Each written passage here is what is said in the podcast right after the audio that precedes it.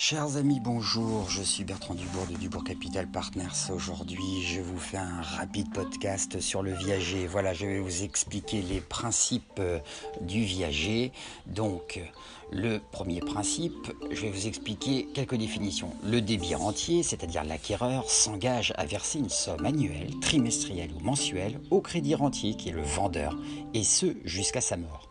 Les deux parties doivent être évidemment assistées par un notaire le dibé rentier devient le propriétaire du logement dès la signature du contrat.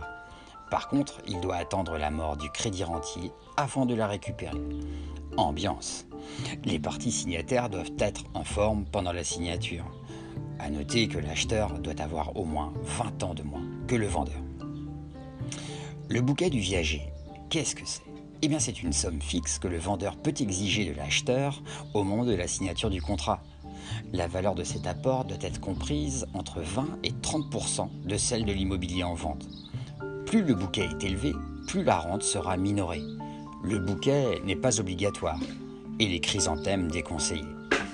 La rente viagère. La rente viagère est la somme, mensuelle, trimestrielle ou annuelle, due au vendeur durant sa vie.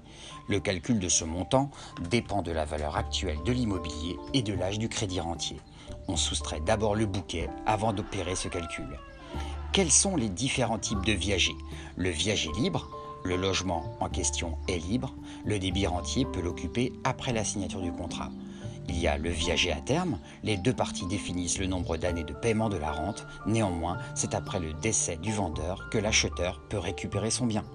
Le viager occupé, le vendeur occupe le logement jusqu'à son décès. Quels sont les avantages du viager?